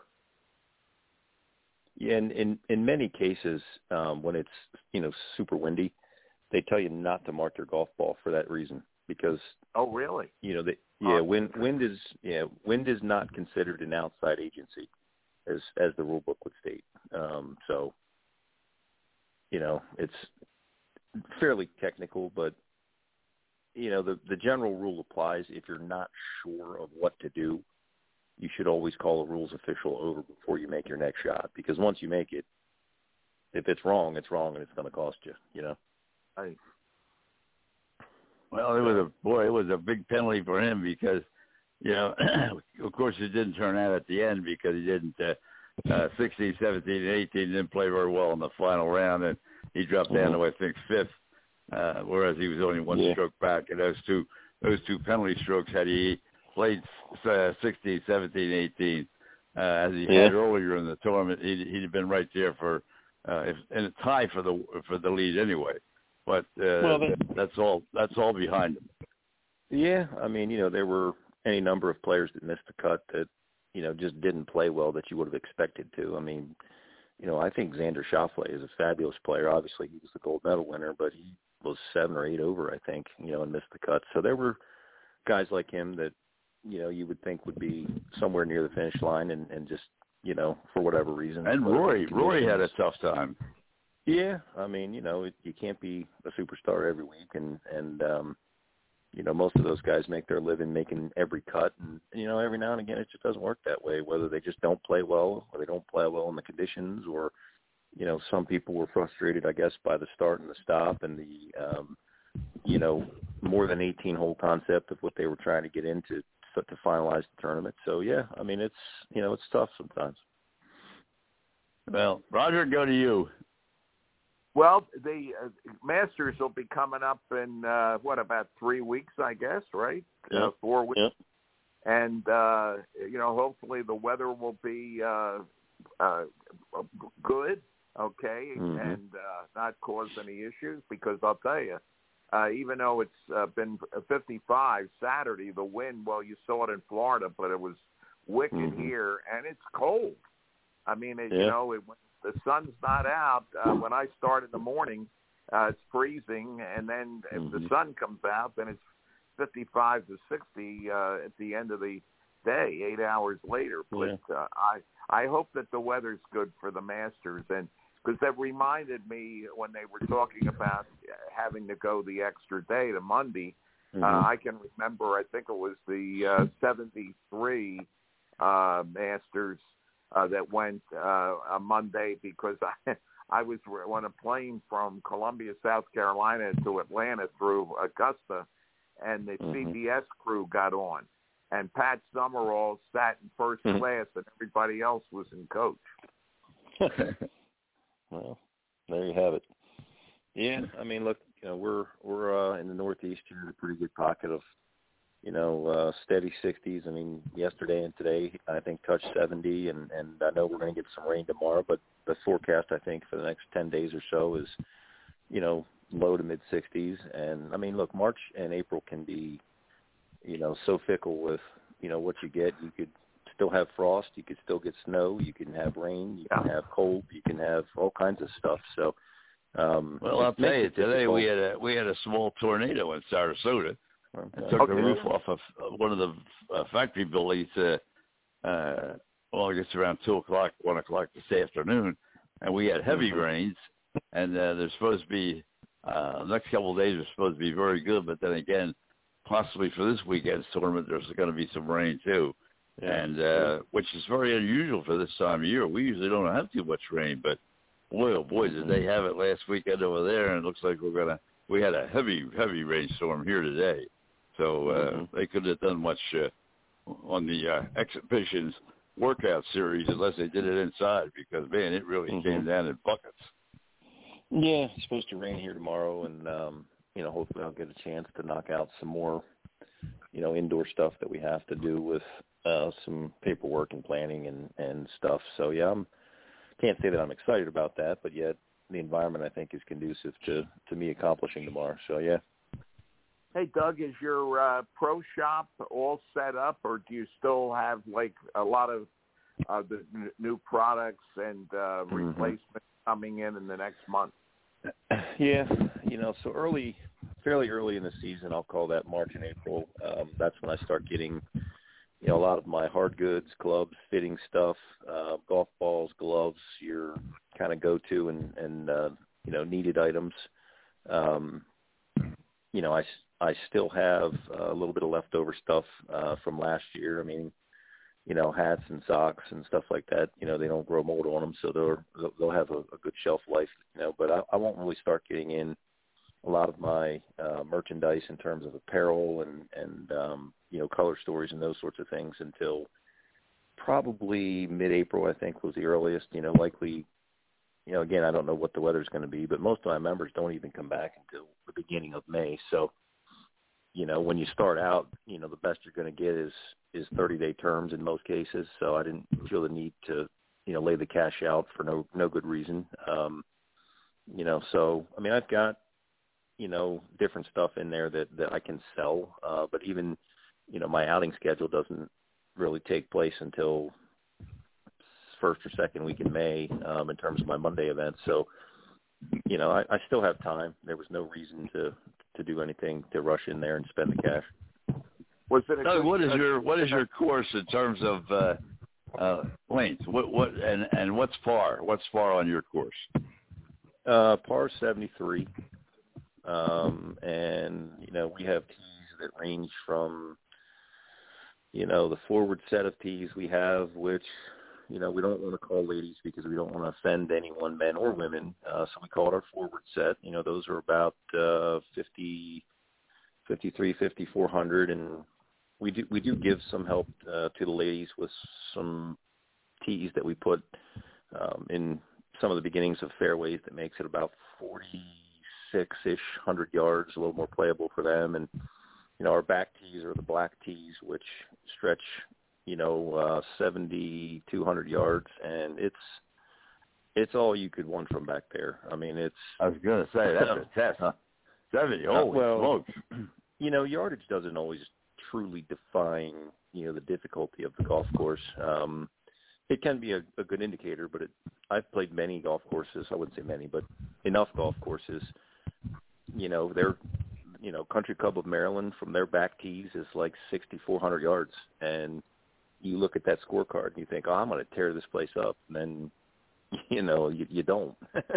uh, whether it's the green complex or you know some of the difficulty of the shapings of the holes or um you know the hazards and penalty areas and i guess we should say and out of bounds and those sorts of things so you know short and tight or you can go long and hit it anywhere or i mean you know whatever but i mean our men's set of tees um which is our blue set um i mean that's like sixty five hundred yards and it's hard from back there um i think all of our course ratings would indicate that that whatever set of tees you play from blue backwards is going to be harder than par per stroke average. So um, it's a great test. I mean, we have incredibly difficult green complexes.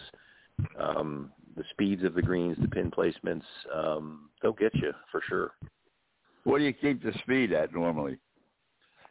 Um, again, that's that's not always. I mean, you know, like if your greens are flat and they're you know ten to twelve, okay, well Right. you can nav- you can navigate that. But these greens are in many cases very undulated, sometimes tiered, and you know they'll they'll run around ten ish, and if you're on the wrong side of it, you got a problem. You know, so um, that's you know ten on those greens is like twelve or thirteen on a lot of other ones. Roger. Well, the I was also uh, uh, wondering about uh, when we, before we wrap it up. Uh, did you have a good uh, year last year in your business end of it, uh, your personal end with the store, et cetera? Yeah, um, I think you know. Hopefully, uh, by the time taxes are due here, um, you know, I'll have a chance to meet with with our accountant and really kind of figure out, you know, exa- I mean, a lot of a lot of what we did last year was fairly exploratory in terms of we probably should have done a quarterly concept of of uh, you know exploring our tax situation. Uh, but not knowing any better, being a first-time business owner, I've waited until the end of the season, which we'll see how that pans out for me. But overall sales, my sales in the shop last year were more than any of the previous 10 years of, of numbers. So, Oh, that's Um, fantastic. you know, yeah, I mean, look, you know, when you, when you start a All right, business, boys, that that's gonna that's gonna wrap it up for this week. Doug, thank you very very much. Yep. Talk again next week. Roger, good You shout. got it. Frank Hey, at the controls always. We'll talk to you next week, fellas. What a way to end it on a positive note, a profitable Yeah. year. right. Take care, Doug. Frank, You thank it. you. Thank you. God bless. Have a great week. Thank you, Roger. Thanks, Doug, for being on with us. Roger, Don, uh, Ira, and Pat. We really appreciate all your everybody's help. Ladies and gentlemen, these programs are brought to you each and every night of the week in grateful appreciation. The men and women of the United States Armed Forces, of police and fire services. When you're out there and you see somebody in uniform, please take the time to let them know that you know they're there. It's very important that they know that. These are very, very tough times on those in uniform. These, pro- these programs are also dedicated to those who lost their lives in line of duty. Deputy Robert Anthony Carroll, Patrolman David Curtis, Patrolman Jeffy, excuse me, Jeffrey Colcat, Uh, patrolman Jeffrey Yazowitz, Sergeant Thomas Baker, Detective Randy Bell, Detective Ricky Childers, San Diego Officer Mike and Spendler, Sergeant Tom Wilson, Charlotte County Sheriff's Department, Patrolman Charlie Condit, Tarpon Springs Police Department, Deputy Chief Mike Godwin, Philadelphia Fire Department, Lieutenant Joyce Craig Lewis, Philadelphia Fire Department, Sergeant James O'Connor, Philadelphia Police Department, Sergeant Charlie Levake, Hillsborough County Sheriff's Office, Patrol Deputy uh, Josh Meyer, Nassau County Sheriff's Department, Patrolman Awful Crispin, Lakeland PD, Lieutenant Joe Zerba, Newcastle County Police, Captain Matt Laterno, Philadelphia Fire Department, Captain Chris Leach, Wilmington Fire Department, Lieutenant Ardith Hope, Wilmington Fire Department, Lieutenant Jerry Ficus, Wilmington Fire Department, Trooper Joe Bullock, Florida Highway Patrol, Trooper Chelsea Richards, Florida Highway Patrol,